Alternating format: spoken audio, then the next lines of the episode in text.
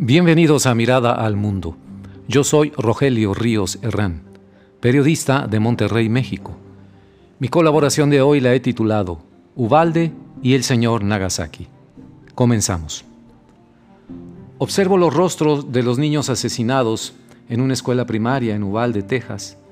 Esos rostros en la portada del New York Times, a la vez que me entero de que al señor Nagasaki Condado Escamilla, director del DIF, el Desarrollo Integral de la Familia, en Acayucan, Veracruz, lo acribillaron a balazos en pleno desayuno de un evento en esa población de una asociación denominada Súmate al Cáncer.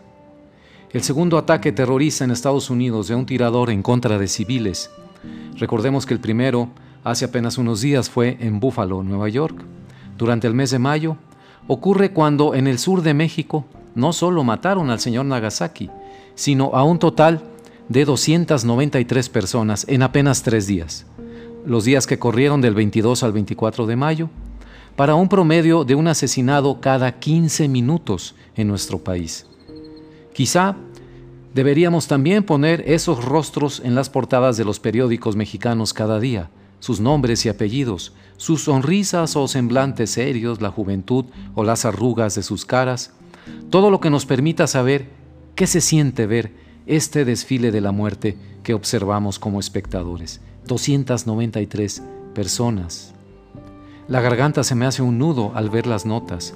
No hay periodista, por más curtido que esté, que no se quiebre cuando las víctimas son niños, ya sea en Estados Unidos o en México. Se me anuda más el ánimo cuando veo el cuerpo tirado del señor Nagasaki. Me pregunto por qué lo habrán nombrado así sus padres, tal como la ciudad mártir japonesa ese cuerpo baleado, sin posibilidad de defenderse.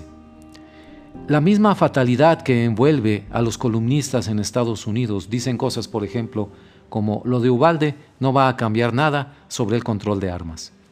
Esa fatalidad se refleja en los líderes de opinión de México, columnistas, editores, periodistas, cuando se enteran de las cifras que indican que la marea de violencia sigue creciendo en México y no hay señales de cambio de estrategia desde la presidencia de la República. Seguirán los abrazos, no balazos.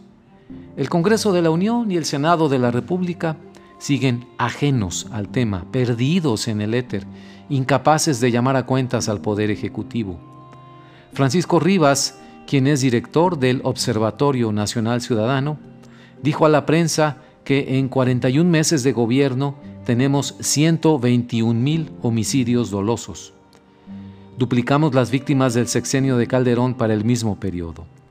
Tenemos, dijo Rivas, 60% más homicidios respecto del sexenio de Peña Nieto. Y no termina ahí, pues advierte que es evidente que las cosas van a seguir empeorando.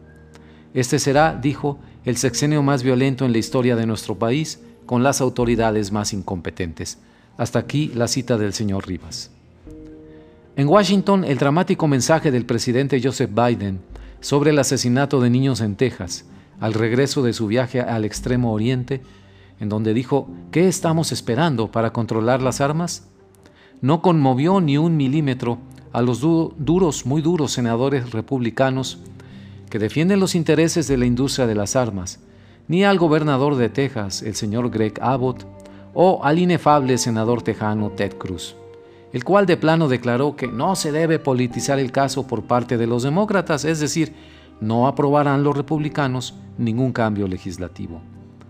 Por cierto, el viernes 27 de mayo, la Asociación Nacional del Rifle, NRA por sus siglas en inglés, el todopoderoso lobby pro armas en Estados Unidos, llevará a cabo su reunión anual 151 en Houston, Texas, sí, en el mismo estado de la masacre de Uvalde. Asistirán invitados ilustres, faltaba más, como el expresidente Donald Trump, el gobernador Abbott y el senador Cruz.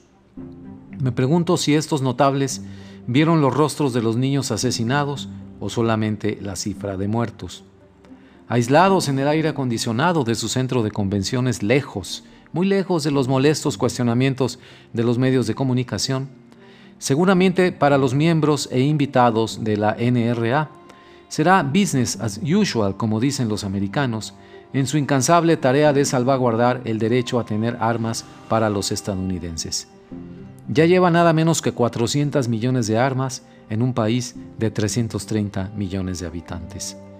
El presidente Biden y su esposa Jill, por su parte, viajarán el fin de semana a Uvalde, Texas, para acompañar a las familias de las niñas y los niños víctimas. Estos niños de Uvalde y el señor Nagasaki en Veracruz, los de Uvalde en Texas, el señor Nagasaki en Veracruz, fueron acribillados casi el mismo día. La muerte tiene permiso, relató en su inolvidable cuento el escritor mexicano Edmundo Valadez. Yo agregaría nada más que la muerte no tiene fronteras. ¿Hasta cuándo, de veras, hasta cuándo se detendrá esta locura de violencia y muerte? ¿Armas? No sabemos. Muchas gracias.